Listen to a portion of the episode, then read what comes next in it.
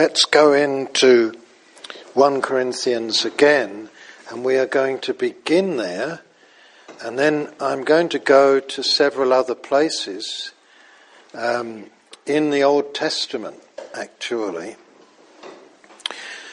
But I didn't feel finished last week when speaking a little bit about uh, the ministers of God.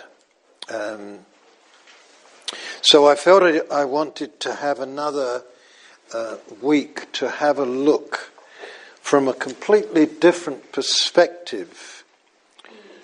And I suppose, in a, in a way, um, to help us get back to the simplicities of the way that the Lord actually ordered his church in the first place because you realize that uh, much or quite a lot that has occurred over the centuries has been um, appendages that have been added, um, things that have been brought in. That, and whenever you, you remember in the book of the Revelation, it says, "He that takes away from." Or adds. You remember, and that, of course, is always the peril for the fertile minds of men and women, and also it's also a danger for those who have a zeal for the church. And you possibly remember that uh, there is a reference made that they have a zeal for God, but not according to knowledge, comes in Romans. In those chapters where Paul is talking about the, the Jew, his, his people, the people that he came from. And they have a zeal for knowledge, uh, sorry, a zeal for God, but not according to knowledge. And sometimes zeal can carry people to add to, and sometimes zeal can carry people to the stage where they take away from. You understand? And best intentions, best intentions. We want to do something for God. We want to make the church attractive. We want to organize it more like a business, for instance, because aren't some of the business practices effective? Uh, advertising this and that and the other. And zeal can encourage people to add methodologies that in the end complicate. Because when you add or when you take away, then you complicate things. And if you think of your own life, you would have found that when you did, uh, shall I say, add something to what really the Lord was saying, it, do you remember Abraham and uh, Sarah? where they added something. Do you, do you, recall the promise of God to Abraham about a son? And Abraham's getting well on in years, and his wife was barren. Sarah had no child.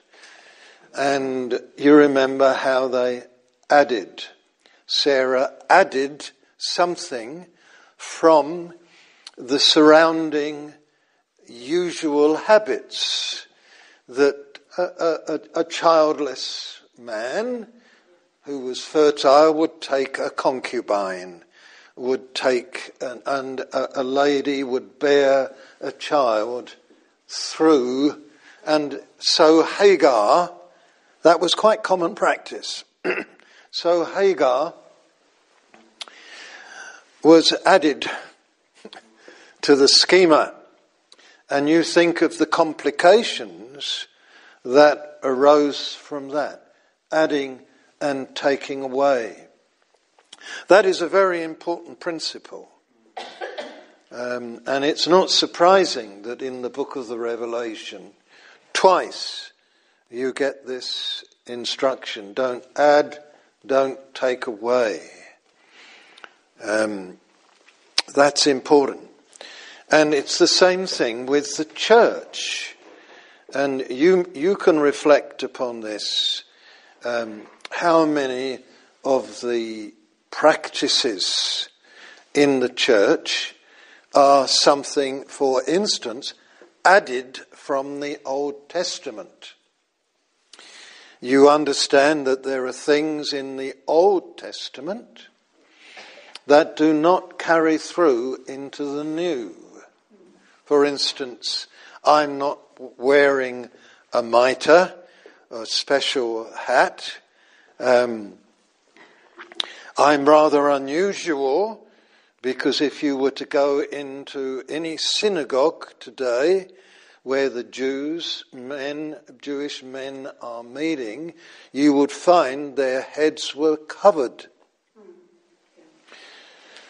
Because, of course, everything in the Old Testament was veiled. I'm going to talk about this uh, in January when we get into the gifts and, the, and of the Spirit and the things that Paul writes in chapter 11.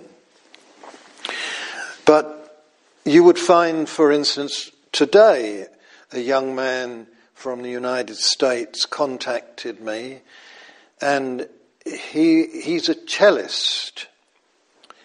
And he was asked to play his cello in a big function in a massive church. And uh, of course, all the instrumentalists in those churches, they get paid. So he play, he played with the orchestra or whatever it is. Some of the churches are incredible.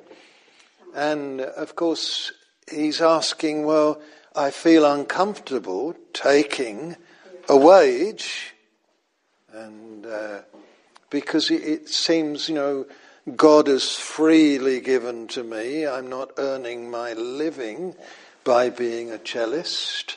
I want to do it freely. And in this, of course, the church has added. And so when you add that kind of thing, payment, you can appreciate. You're going to get mercenary interests coming in, in the orchestra, um, in the band. Uh, I was earlier this year in a church in Florida, and the music was absolutely incredible the mixture of band and orchestra. And they would have all been receiving a stipend, you know, for performing. And um, of course, that means the gener- uh, church has to generate large amounts of money to facilitate this, and etc., etc., etc., etc. So you add, and it complicates.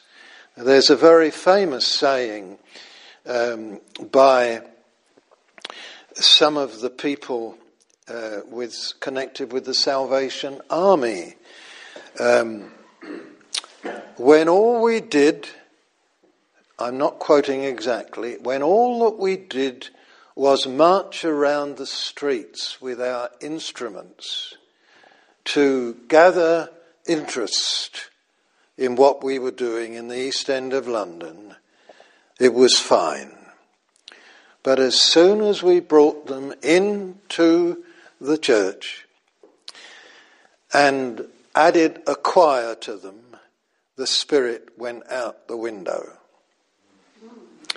Uh, an interesting thing. Things in places, but you, you, you understand what we're saying. And when you come into the Corinthian letter, First Corinthians, you may have noticed uh, that there is an absence of any mention of eldership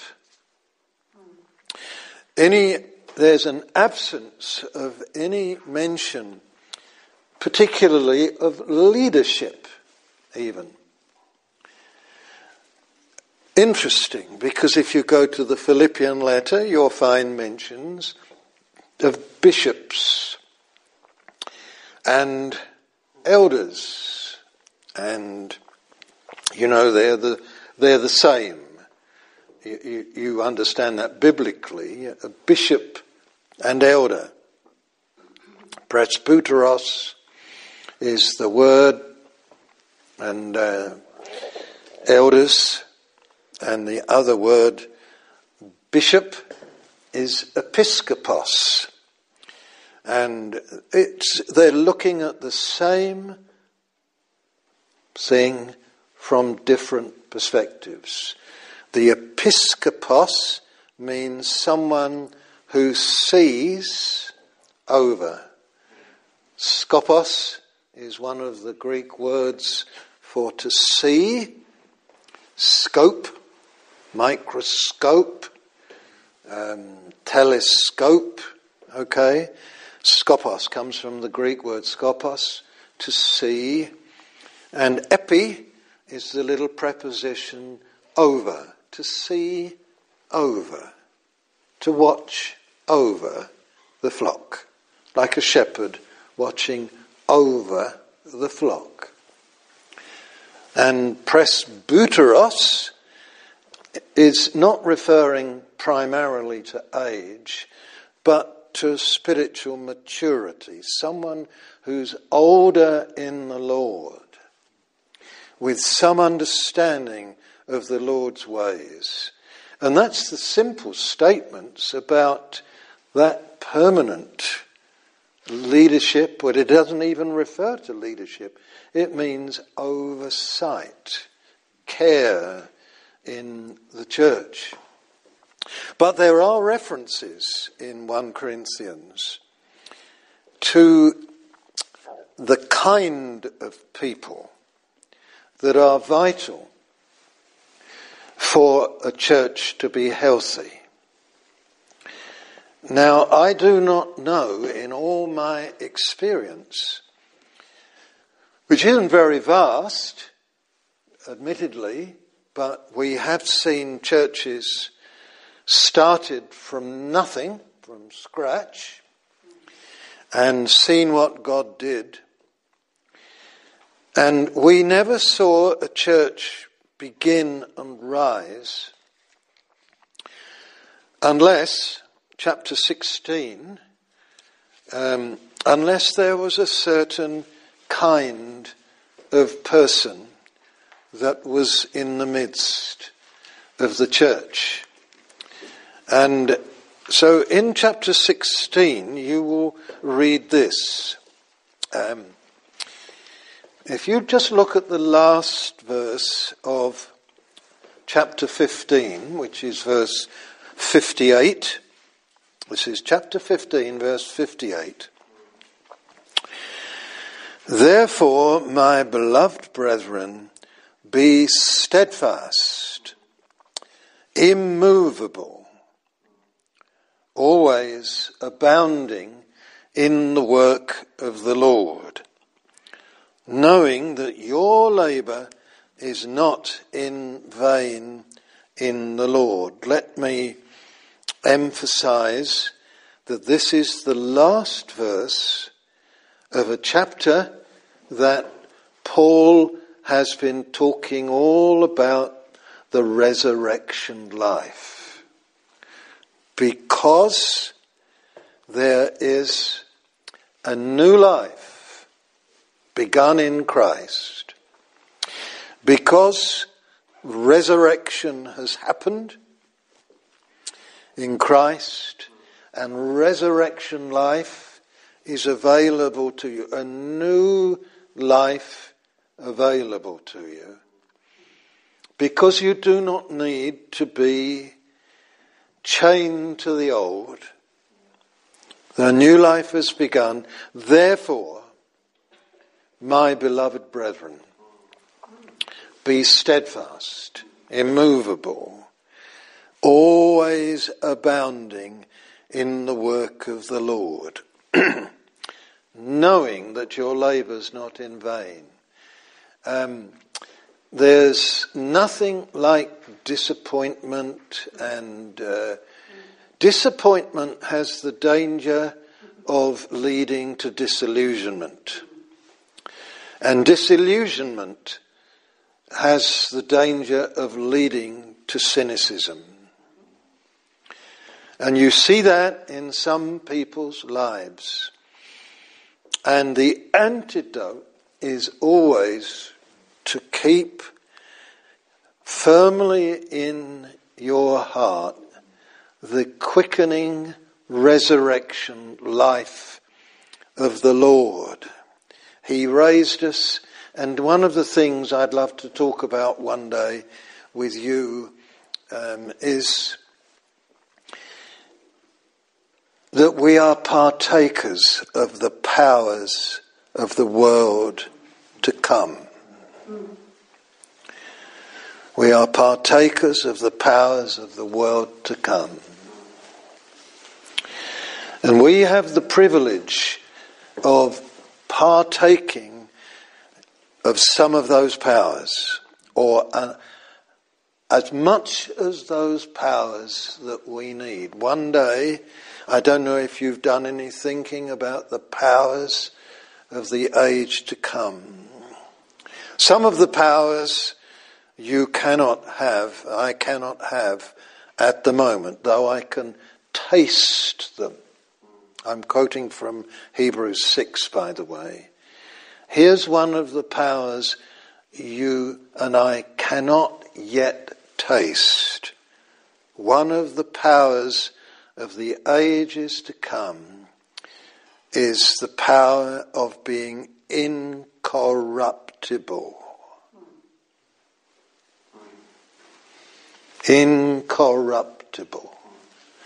Now you understand that when God made Adam and Eve, they did not have that power. They became they were created with the possibility of, in, of being corrupted. And they were. And you and I, as long as we live here on this earth in this life, we have the possibilities of being corrupted. This is one of the things that Paul is constantly saying to the Corinthian church. Don't think that you've arrived. Don't think that you're never going to, you know, don't think that you're going to be fine and there's going to be nothing that's going to hit you that you could fall in. You're not incorruptible yet. Of course, he doesn't put it that way. But one of the powers of the age to come will be the power of incorruptibility. Isn't that wonderful to think that God, in the age to come, Jesus came to bring this, where another fall in all the creation is impossible. It's impossible. No possibility that we will be as he is. Mark's one of Mark's favourite verses, if I've picked it up right, is all about uh, being sons of God. 1 John 3 1 you know, the sons of God, and it doth not yet appear what we shall be. But we know that when we see him, we shall be as he is. And Jesus worked out his incorruptibility down here on earth, didn't he?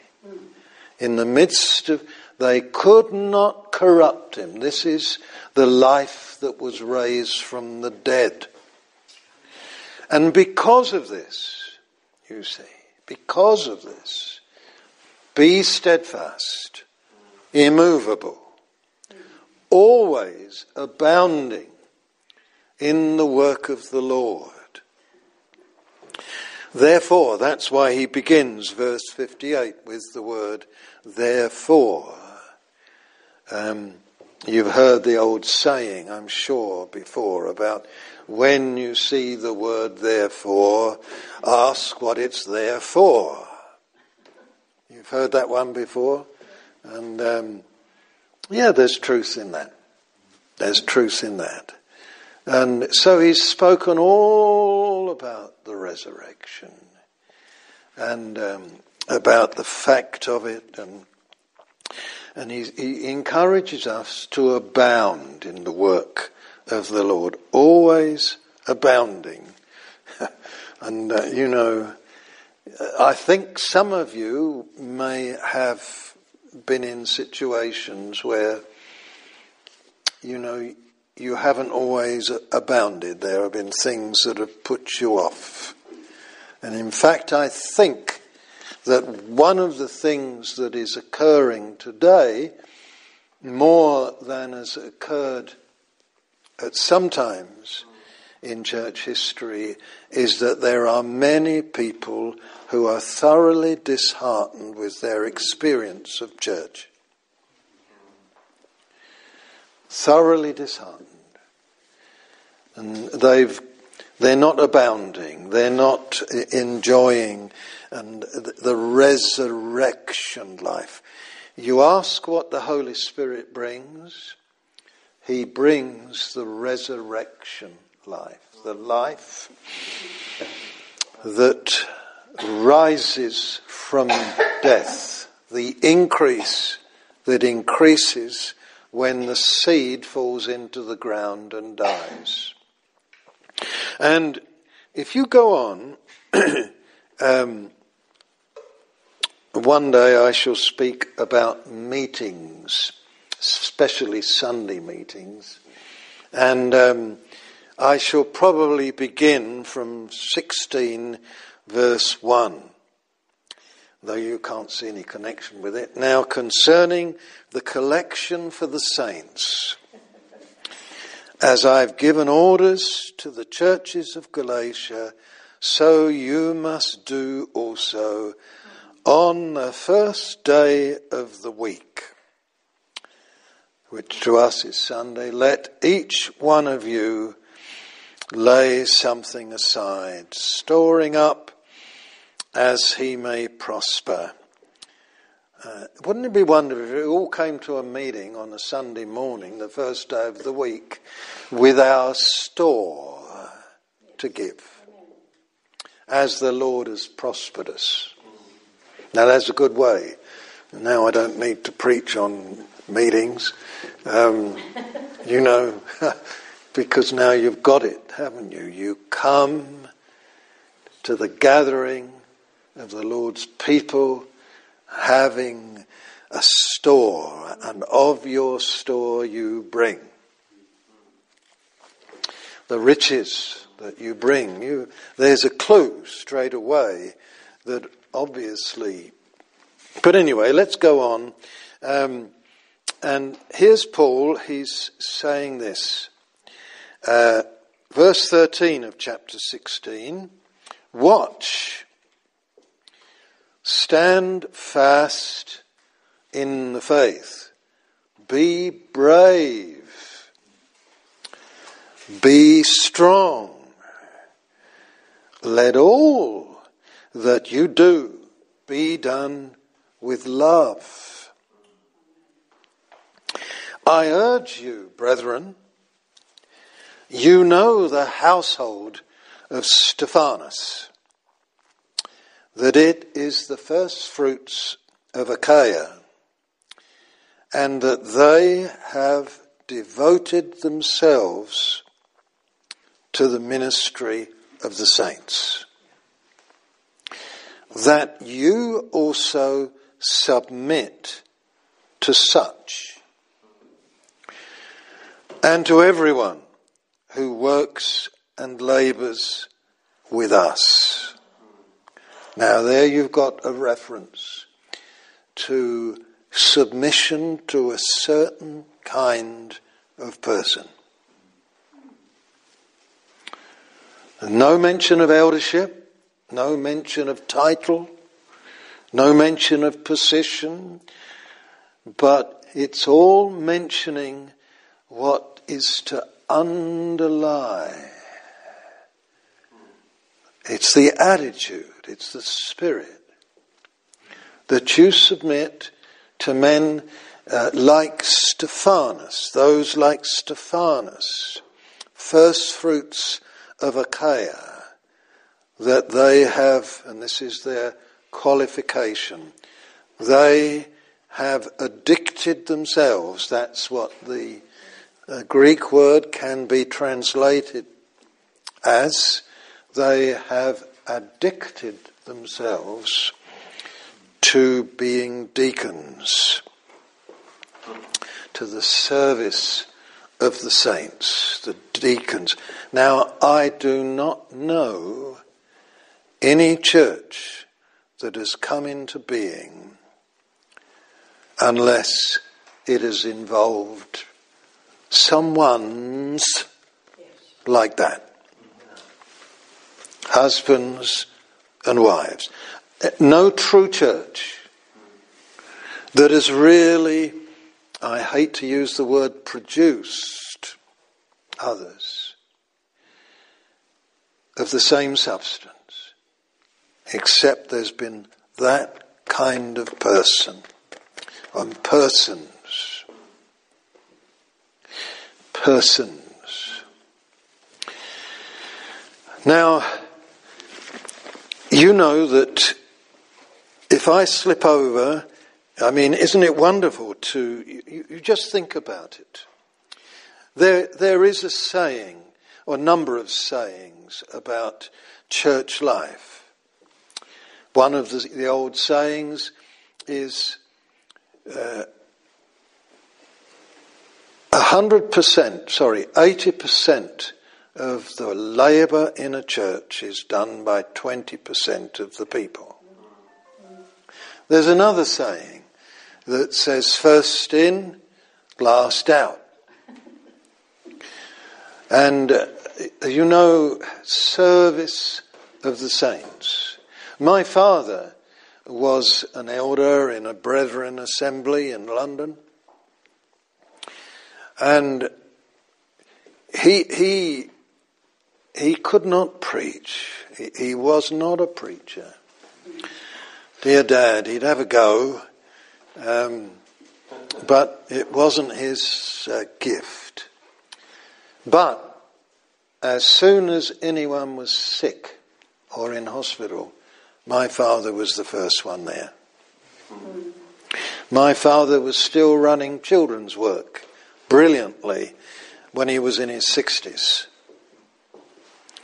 because he loved the children and he had gift. In that realm, he served and sometimes his service irritated mother. And uh, that was a realm in perhaps my dear mother. Um, she had a, my dear mother had a bit of a problem with male leadership. I won't go into that. We'll get to that when we get to it. But um, so that kind of coloured her view of everything. Um, you see, very basic things colour our views. Uh, it's a shame. But he served, he was addicted to the ministry. And if I may say this to you about any gifting that comes from the Holy Spirit, any gifting in the word, any, any interest in, in the scripture that comes from God that isn't simply where, you know, you, you understand that you, you have to give yourself to your gift.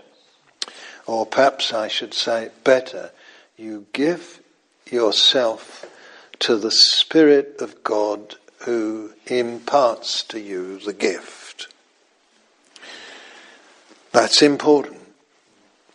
Now, when I turn over my scripture into the book of Galatians, and I, I look in the second chapter, I find that Paul uses a word that I want, all the rest of what I want to say is based around this word. Uh, Peter is referring back to, sorry, Paul is referring back to some things that had occurred where he'd had a bit of a disagreement with Peter. And it's very wonderful, I think, that there was a recognition, verse 7, among these apostles. This is chapter 2, verse 7 of Galatians. There was a recognition. Um, on the contrary, verse 7, because there'd been some difficulties, because Paul was so different to Peter. Peter was ministering primarily among the people of Jewish background. Paul was ministering among the people who came from a Gentile background.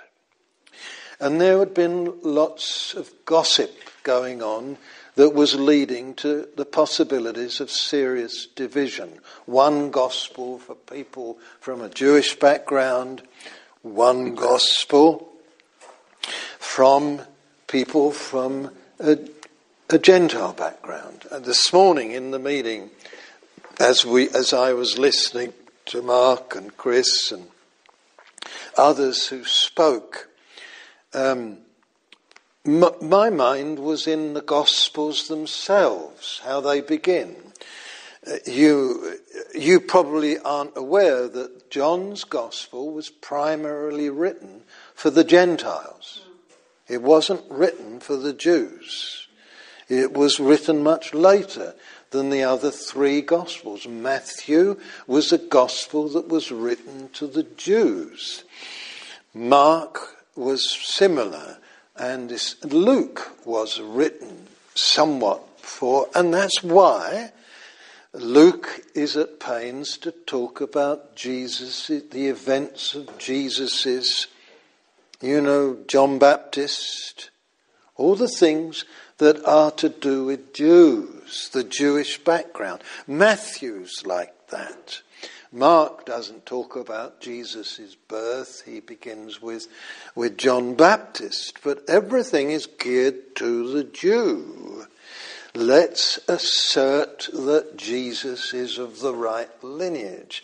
Let's assert that this is how he came. But John's Gospel's not like that. It's written to the Gentile, to, to everyone.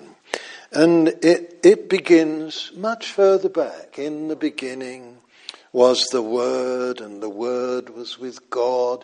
It doesn't go into Jesus' Jewishness. It, it says that he came to his own, but his own received him not. It, it speaks about in him was life, and the life was the light of men. The life was the light of men. And I don't know whether you've thought about this because as we were dis- talking this morning in the meeting about the events of Bethlehem and the stable, everything, do you know it's, uh, there's a picture that was painted by Rembrandt of Jesus in the manger, in the stable. And there, uh, Rembrandt painted like this, where the light, light is very key in Rembrandt's paintings, and the light, a beam of light is shining, and it's shining from above somewhere across, and there's a, beams in the stable, and the beams are shining and in the shape of a cross right across the manger.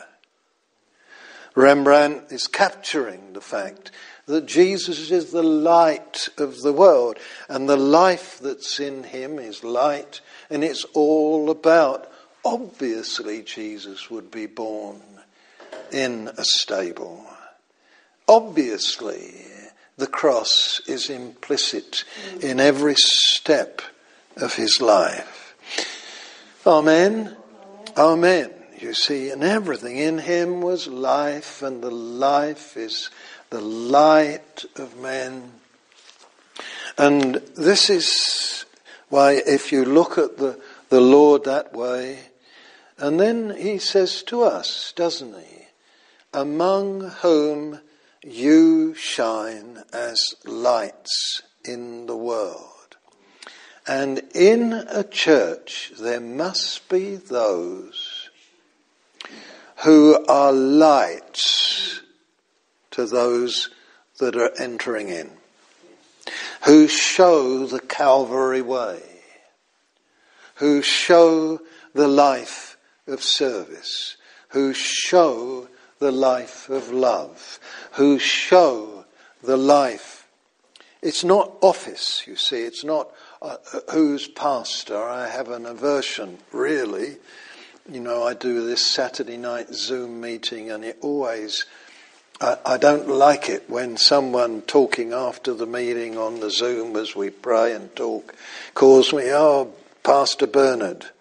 I, I don't like anything like that because, of course, it's not biblical. That's one of the things that are added. Paul doesn't say Apostle Paul, he says Paul an apostle. Paul, it's just a descriptive term to his kind of service. You understand? The important word They've addicted themselves to being deacons of the saints. That's what we read. And here you've got Paul and Peter, and there's a recognition that comes. Here it is. On the contrary, what, everything sort of got sorted out, verse 7, when they saw that the gospel for the uncircumcised had been committed to me, as the gospel for the circumcised was to Peter. They recognized, everybody recognized what God had done.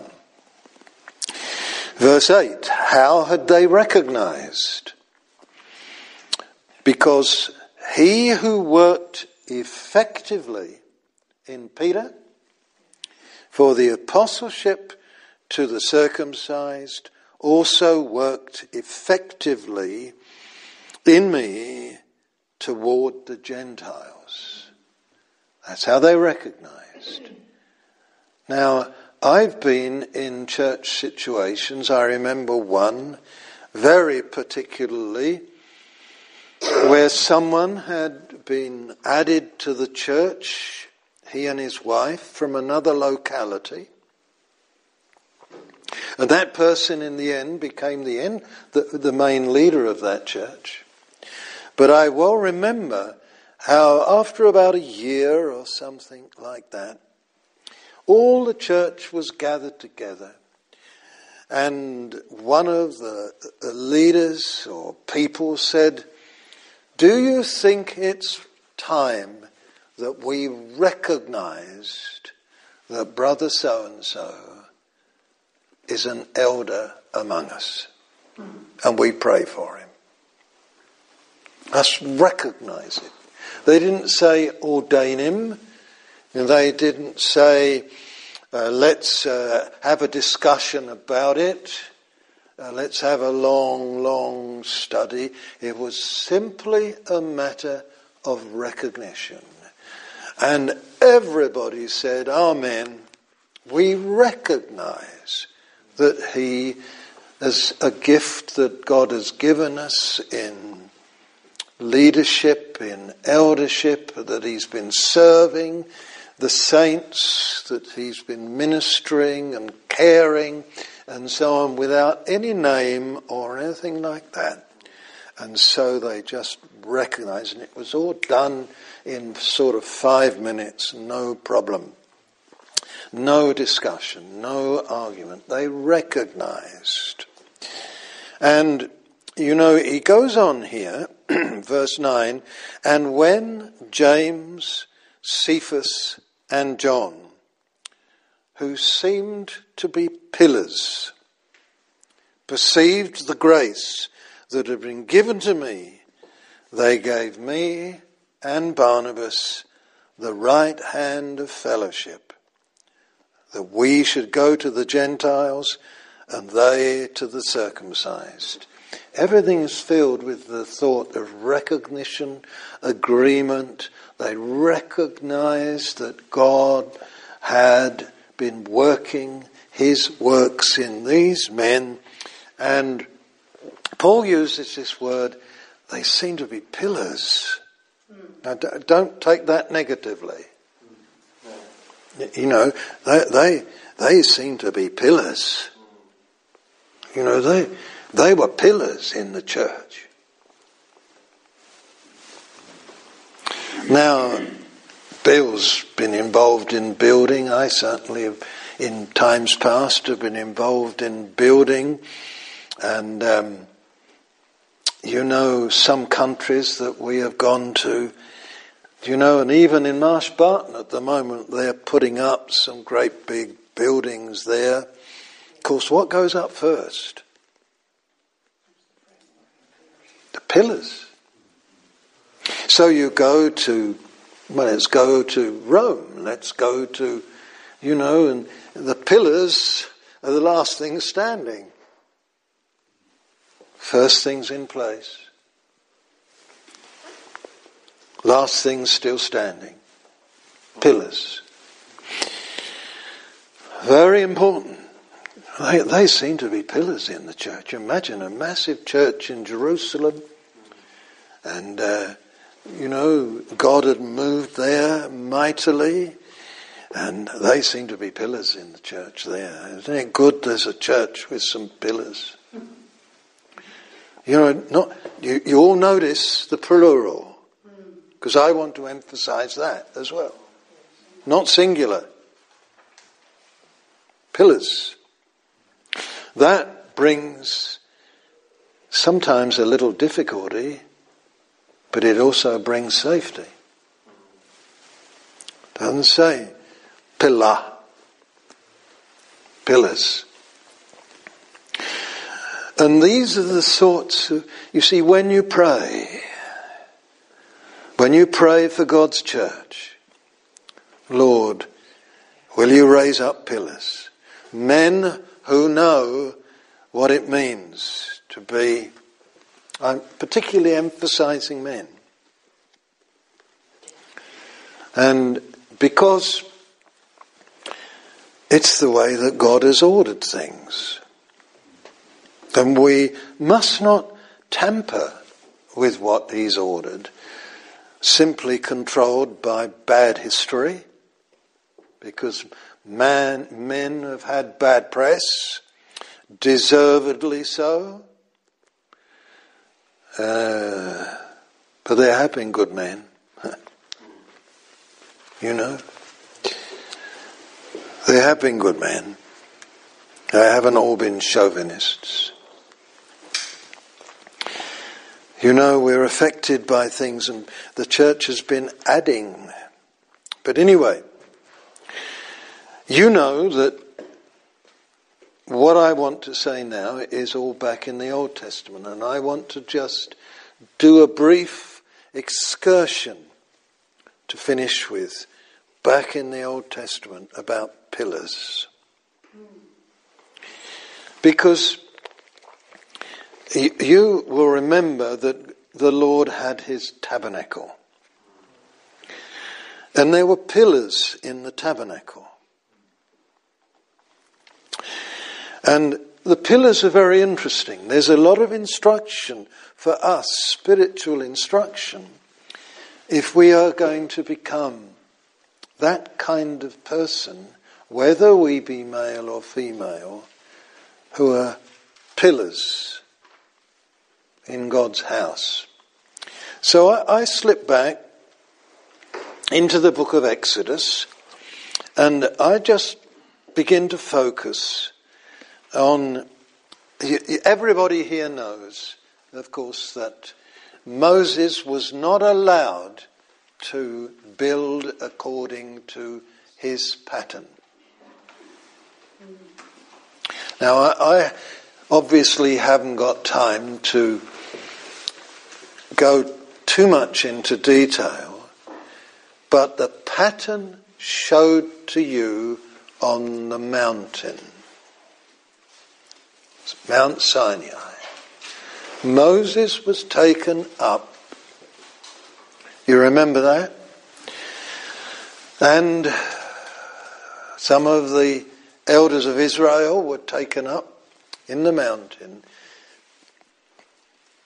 and they saw things. They saw something of the tabernacle in heaven. And maybe you've never thought about this, but when you get into the book of the Revelation and you are taken up with John in chapter 4 into heaven, you begin to see into the heavenly temple, the heavenly tabernacle, the heavenly things. And have you never noticed, of course, that you see God enthroned? And you see his son, the lamb, serving? Have you never noticed that you've got 24 elders up there? You've got, God has got some pillars up there some heavenly pillars. They're not equal to him, but in his will he chose to create. And have you noticed that he has seven spirits? Don't assume that they're the Holy Spirit. Don't assume that. They're sent forth into all the earth in the, in the end. Just like in the Old Testament, God had some watchers that you can read about in the book of Daniel and the book of Zechariah. Watchers that were sent into all the earth. They were pillars, they were doing his will. And then you find you've got archangels. And they're among, and, and isn't it wonderful? They didn't fall astray.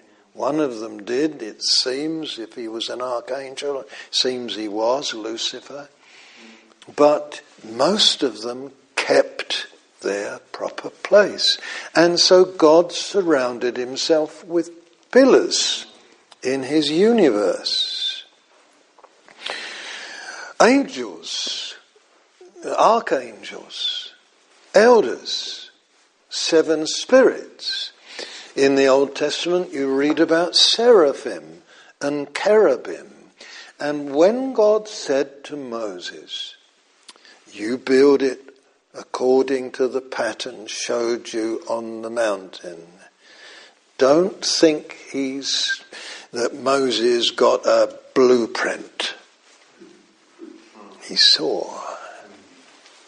He saw. Was revelation. Same thing happened, of course, didn't it, to David when it came to building the temple. Do you remember that? He wasn't allowed to build it according to some pattern of some pagan temple of which there were many, other gods, and so on, according to the pattern that was showed you, David. They saw something. And you know, the church, we must seek to allow the Lord to build through us according to the pattern showed us in His presence. We mustn't put people um, into a position. I'll never forget in uh, one of the Pacific Islands, I was asked to do these meetings. It was so strange to me. Grass huts, and I was no roads. I was flown in in a little plane, and I don't even remember. I think I must have walked to the village. But I remember arriving in the village, and uh, I was shown to my hut, and I unrolled my mat and, uh, you know, the mosquito net and all that stuff. And they just told me the meeting will begin uh, at nightfall. Oh, where? You will hear the music. There's no electricity in the village or anything like that. And sure enough, I heard the music and I made my way up the pathway in the direction of the music and came to a kind of place that had been built. They had a generator going, they had music, they had a band, and they had everything like that. So bizarre in the middle of a, of a, of a, a grass hutted village. Um, to me, it was bizarre, but I do remember one of the meetings on a Saturday night, and somehow I was preaching to these people on being priests of God, God's priests, serving Him in holiness. And I pointed out how nobody could serve uh, unless he was circumcised. And that led me to say a few things about spiritual circumcision of the heart, where all your flesh and pride has been cut off, and you know that you're a crucified man. I shall never forget this because I turned to the bass guitarist. Occasionally, I suppose I do these things. And I said to him, Are you a circumcised man? If you're not, you shouldn't be playing that guitar. And he literally he shook his head like this at me and said, No, I'm not. I'll never forget it. Just a young man who was there for the joy of playing his music. And uh, sh- it was a shock to me. You see what I'm trying to say here people do things, we must build according to the Lord's pattern. We must have pillars in God's church according to his pattern. We must have elders like they are in heaven. Nobody really knows who those 24 elders are. There are lots of surmises. Though there is a psalm that talks about God surrounding himself with his counsel. You know, God is wonderfully social, isn't he? Uh, you, you, understand that? You know, there, there's nothing in, in God that says, oh, I keep all the power to myself. He, he loves to share. And, you know, there, there, in, there is in, there in his in his confidences.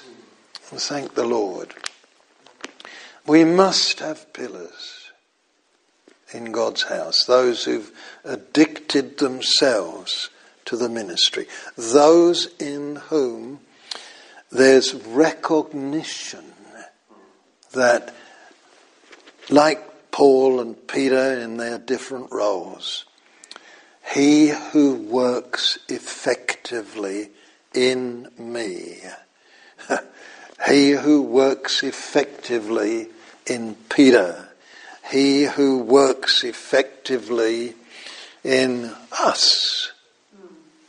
You know? Am I making sense? That's so that there can be that recognition, so that we're not just voting people in. And then you resign after, you know, you have to resign after two years or three years or something. We must build according to the pattern. And when I look into Exodus and I read some things in Exodus about the pillars, and if you put um, your eye down in chapter 26, does everybody understand that uh, there were quite a lot of pillars, but the actual Holy of Holies and the holy place, that was boards. Boards made of wood, overlaid with gold, connected together so that it comprised a room on three sides. Divided into two. And by a curtain, a beautiful veil. Very lovely. And this was set up in the center, and these boards, they each had tenons at the bottom, and there were these sockets of silver, great big lumps of silver. I did work out the weight of them one time, and I can't. They weren't light. They were I don't know, 15 or 20 kilos apiece. And uh, they were set in the sand, and these boards rested on them, and they were clipped together, and so the tabernacle was made. But the curtain, the first curtain, the, what we call the veil, it had some pillars because it had to be hung on pillars. So the doorway was a curtain hung on pillars. So if we look very, very carefully, I think we'll find something in chapter 26. And let's have a look if we can find this. Um, Verse 31 of chapter 26 You shall make a veil woven of blue, purple, and scarlet thread, and fine woven linen. It shall be woven with artistic design of cherubim. Uh, uh, you know, I could stop on all this stuff. Um, uh, must have been very beautiful, mustn't it?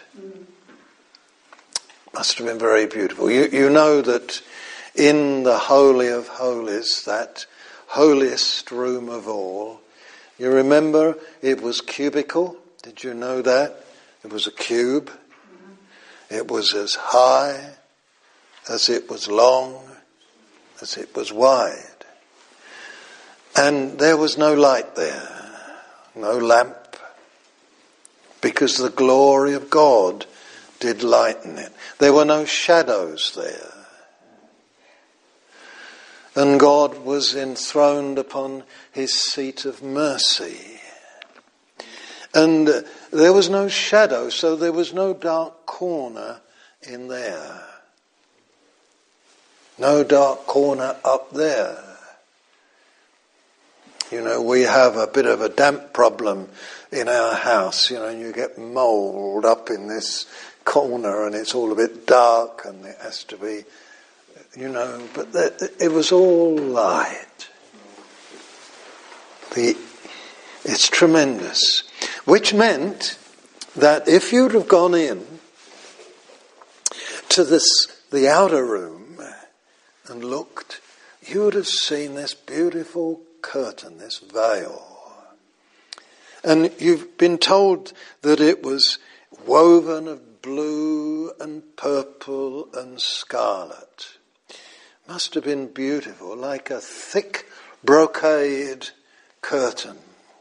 But not only that, there was the gold. One of the wonderful things about gold is it's so malleable. And it can even be cut down. Ask my daughter about this, who's a jeweler, goldsmith. It can be cut down to little threads.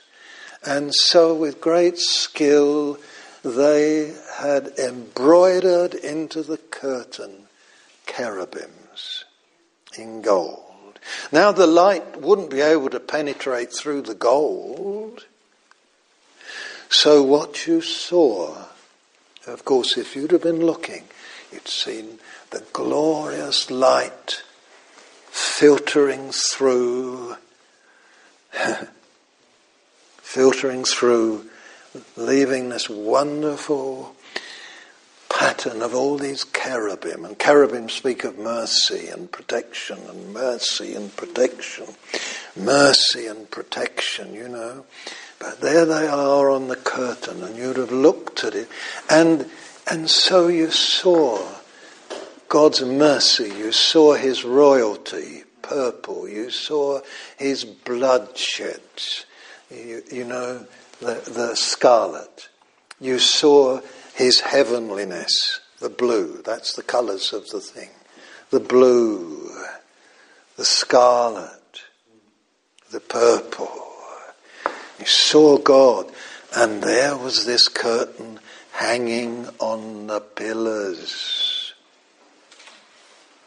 filtering through the pillars filtering through the pillars, am I a little pillar in God's house?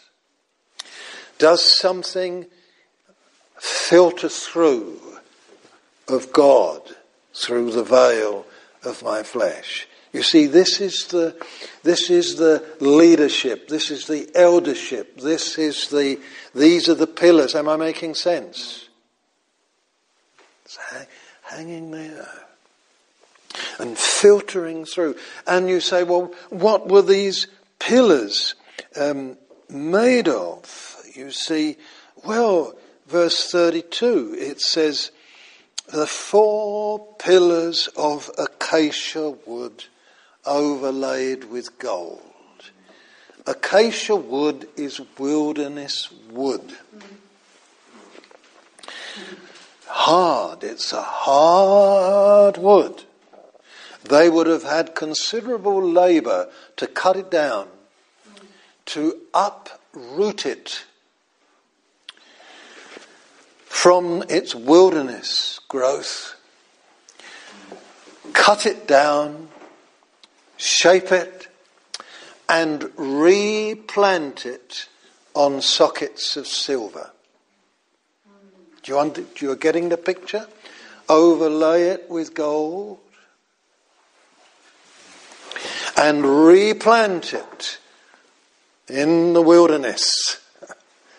Amen. This is what new birth, this is actually a picture of what God has, you know, John the Baptist preached it. The axe is laid to the root of the trees.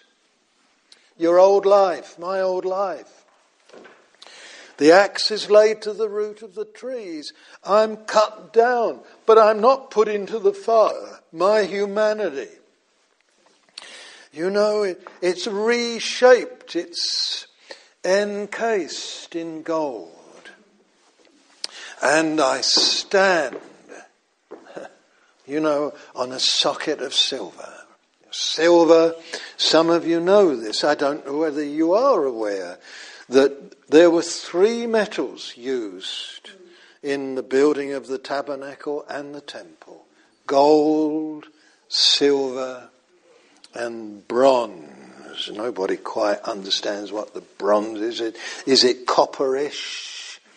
Well, one of the things about these metals, they are all easily malleable and they do not rust, they do not decay. Hallelujah. You see, God is speaking to us that God gives us a life. Imagine, you see, I think I want to be a pillar in God's house. I want to take him up on his promise. Jesus made a promise that those that overcome, in chapter 3 of the Revelation, I will make him a pillar in my Father's house. I'll make him a pillar.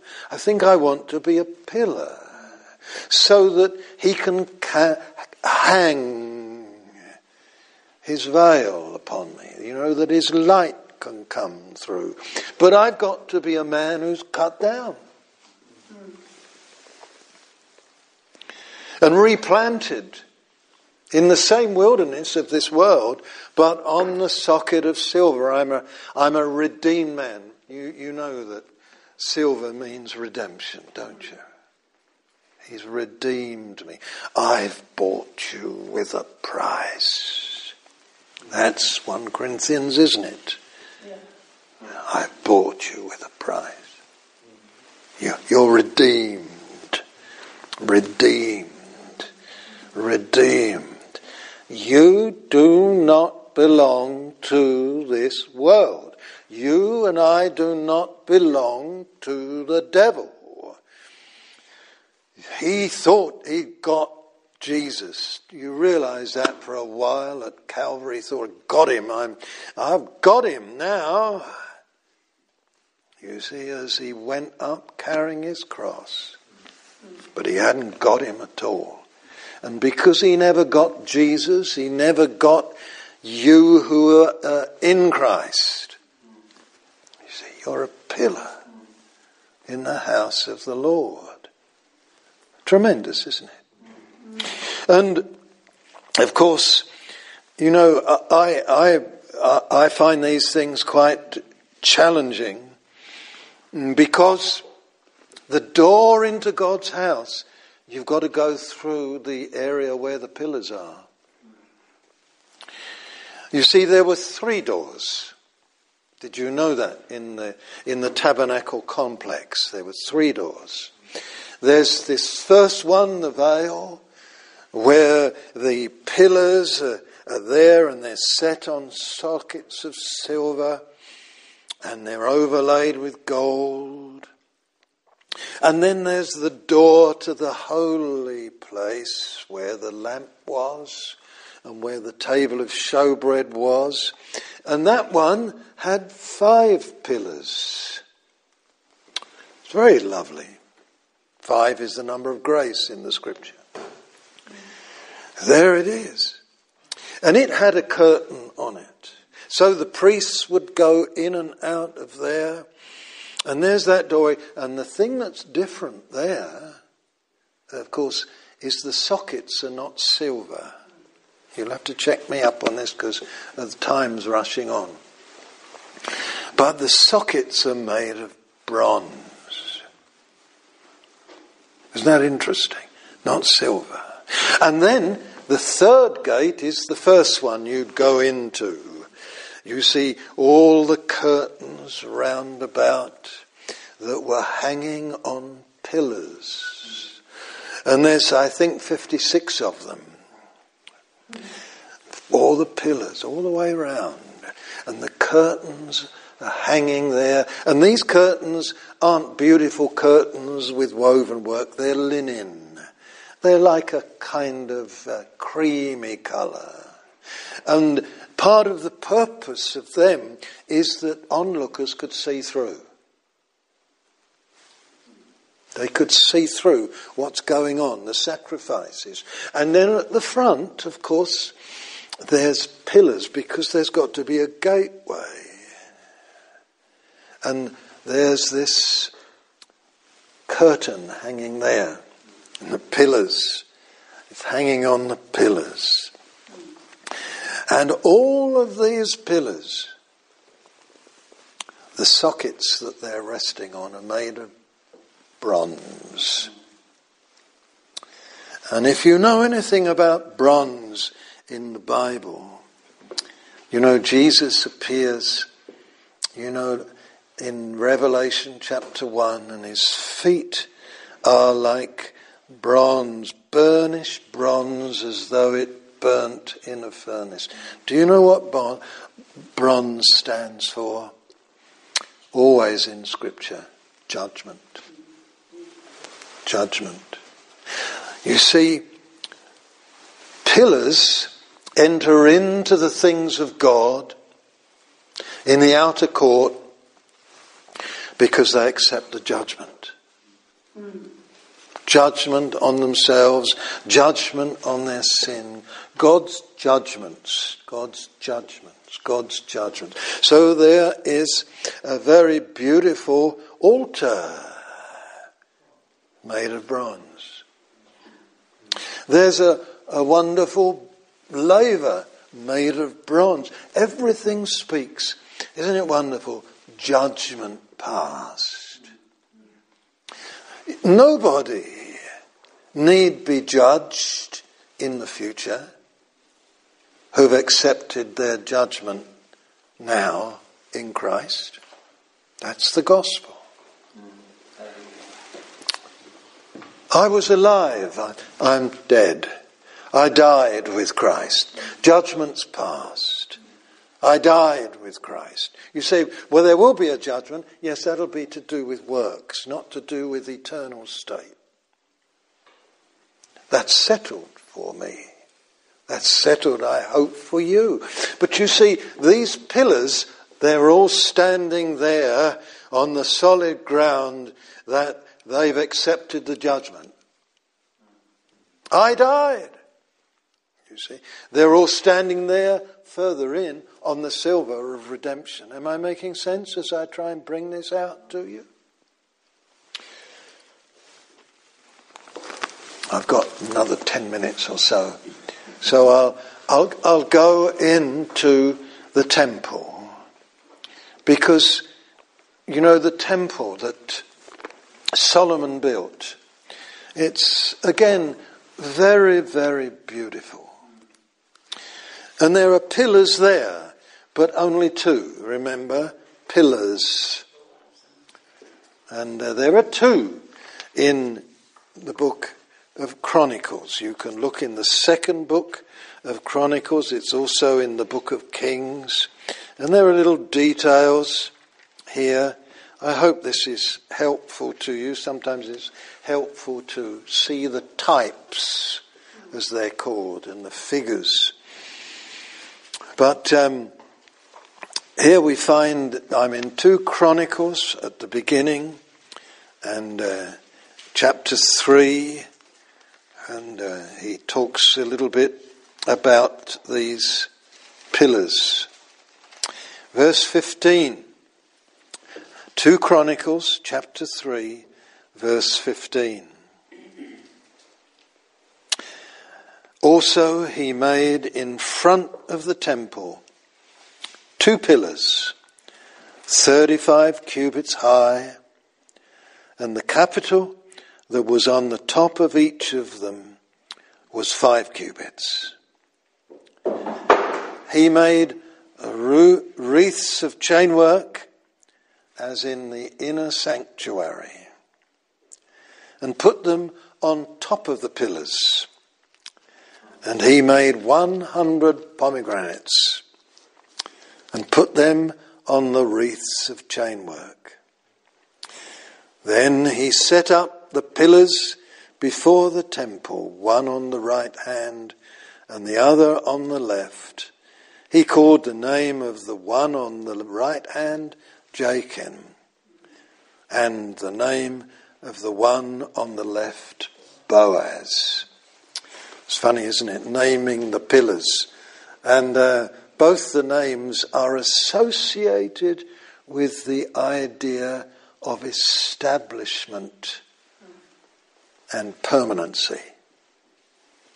Yes, these are set. Yes, they're established. He shall establish. They are permanent. And do you notice that uh, they were utilitarian. There's quite a lot of detail about them. If you go further down, you'll read about them into chapter 4. And it says, verse 12 of chapter 4 the two pillars and the bowl shaped capitals that were on the top of the two pillars, the two networks covering the two bowl shaped capitals which were on top of the pillars, 400 pomegranates for the two networks, two rows of pomegranates for each network to cover the bowl shaped capitals that were on the pillars. Wow, all this stuff oh, that's mentioned. Uh, where were they made? However, do you make something that's this big? That's the thing. Is there, is there any clue to, to how God made them or how they were made? Perhaps some of you know what it was. Is it clay mold somewhere outside? That's right. That's right. You see, on the plain of Jordan, they dug out the mold. They dug it out. And all of that bronze it had to be poured into the mould. It had to take the shape of the pattern. And he made pour 400 pomegranates. How about that? To put on the top pomegranates. Well, whatever, why pomegranates? Why not oranges? Or, you know, I, I love these sort of pictures because, you know, we had pomegranate garden uh, in our garden in uh, in Perth. We had a lot of fruit trees, but we had pomegranates, and a lot of people couldn't be bothered with pomegranates, except a few the, in the church that came from Italian background. Angelos, who used to come, didn't he? Angelo, I mean, and. Um, He'd come and collect them and we'd pick them as well because they're so laborious. They're delicious to eat, but you you've got to open them up and you've got to get all you know you know what I mean. And one of the lovely things in real hot Perth, when it's 35 or 38 degrees Celsius, is to have in the fridge a big bowl of pomegranates all ready for you. And you take this ice cold pomegranate and put it in your mouth. But every one of those is a seed. Every one is a seed. That's the thing about pomegranates. The potential of fruitfulness. And so you saw these beautiful pillars up the front of the beautiful temple made of bronze, shining in the, in the sunlight, and they're crowned with this network, network which, if you read carefully, said the same network that they made for the inner house. So, what was in the inner house was showing on the outer house the crown of the network, everything brought together as one and all this fruitfulness. Don't, do you want to be a pillar like this in God's house? You know where you're crowned with the fruit of God's Spirit, God's life. Where's crowning? And if I was to take you into the king's account, I suppose I ought to do it really, didn't I? Um, First Kings and uh, I think you'll find something in chapter 7, first book of Kings, chapter 7. And it says this, um, verse 21. He set up the pillars by the vestibule of the temple. He set up the pillar on the right and called its name Jachin. And he set up the pillar on the left and called its name Boaz. The tops of the pillars were in the shapes of lilies. So the work of the pillars was finished. So you've, you've got lilies, the shape of lilies. Anyone, anything know any, anyone know anything about the Middle Eastern lily? You know, fragrance. So you've got strength, you've got fruitfulness, you've got that which is in the inner, the network, up there, crowning, we are one. A net is something which is many formed into one. Perhaps when I get home tonight, and once I've calmed down a bit from preaching to you, I might sit up till about midnight, weaving the network on the back of a chair.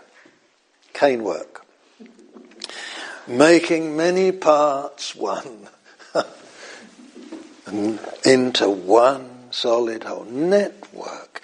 You see, that's the work of the church. That's the work of God. That's the inward work. When Solomon built his temple, he was instructed to have network in the innermost part of it.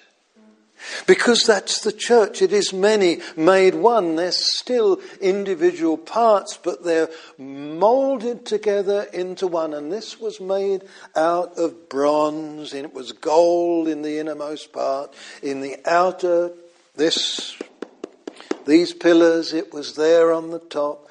According to the inner, so on the outer. So you've got strengths, You have got fruitfulness You've got this network of unity, and then you've got the fragrance of the lily. All, you know, he's a fragrant man.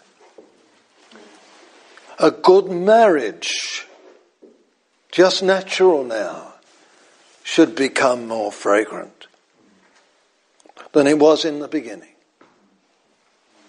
Now, how much more in the things of God as men grow on and in the Lord and women grow on in the Lord and they become pillars in the Lord's house. They've addicted themselves to the ministry. They, they're people who've accepted the judgment. I thought of this, uh, you know, this morning as I was listening to the various brothers talking, and I was thinking, yes, yes. As we were being encouraged about humility and lowliness and this way of God, He's the light of the world. He shows us the only way to grow and to live is to die. The only way to reign is to humble yourself. The only way to be told, come up higher, is take the lowest seat. You see, and I was thinking about this. Oh, yes, Lord. We must accept that we are to, to accept your judgment. The sacrificial way the washing in the brass laver, the bronze laver. You know, we must be pillars that first of all are stood on the judgment. We've judged it, you know, the, the bronze sockets that the pillars rested. Then we can go further in and, and into the acceptance, oh, we're redeemed. We're standing on redemption ground, as some people used to say. And this is, this is church. This is, we won't have real church without pillars like this, men and women who are addicting themselves to the service, who are prepared You know, even, I, do like it, the way Paul says about Peter and James and John. They, they really seem to be like pillars in, uh, in that house. They, they seem to be pillars. Amen. But you know that they went around, and I guess you could say Peter and John were movable pillars. James was a rather permanent pillar, wasn't he? Mm-hmm. And, um, uh, you know, he, he, was in Jerusalem most of the time. you know, but I guess you need both. And don't we need people like that in our lives? And who, through the veil of their flesh, hanging on the pillars of their lives, you're seeing something of the light of the glory of God. How different this is from thinking we're qualified because we went to a Bible school. How different this is from, well, thinking, well, I've, he's got leadership potential, let's put him through DTS or something. I'm not being unkind. But we, these, these are things we add. And sometimes God wants to take away what we've added. You know. And, uh, Amen. I think I've said enough. I hope it's a little different for us to think of things this way. Uh, I have no recollection ever of speaking on these lines before. Um, but it's the way things came to me, and I thought, yes, Lord, I want to be a gateway. you know, the pillars in the gateway. Am I making sense? There they were, the three gateways. And uh, that's what I want to be. You know, a pillar that people, can you imagine it sometimes? They're they swept the curtains back, and there's the pillars standing there, and the way is open, and enter in. and of course, I didn't ought to finish, did I, unless I made a remark about dear old Samson. you know, you remember him and the false temple? And you know how that temple came down? Because Samson poured all, and I say this to you all, all the pillars that this world has been built on, its systems, it has built a false temple, brothers and sisters. Governmental temple, economic temple, political temple, philosophical temple. It's built it up and one day our Lord Jesus will just pull it down and it will not stand. And the whole temple goes when the pillars go. And I'm sorry to say that that's what will happen in a church as well. That if the pillars fail to be standing there solidly on self judgment, the bronze, standing there solidly that they're redeemed and they belong not to themselves but to Him. They've been bought with a price. If they stand not there, then that local temple will fall. That local building will fall. Individuals will be saved, but the work will decline and fall. So there we are. Amen and amen. May the Lord draw our hearts by these types and pictures. You know, and perhaps some of you are thinking about Romania and churches in Romania and people you know, and I think about churches that we know around the world and uh, think of the pillars, the pillar men and women that we know in places. You know, think of them. And of God's ways, and we think about the glossy things that sometimes we have gotten involved in, preached in, and in some ways couldn't wait to get out of. You know, because you know what will stand. So, Amen, brothers and sisters. I've done.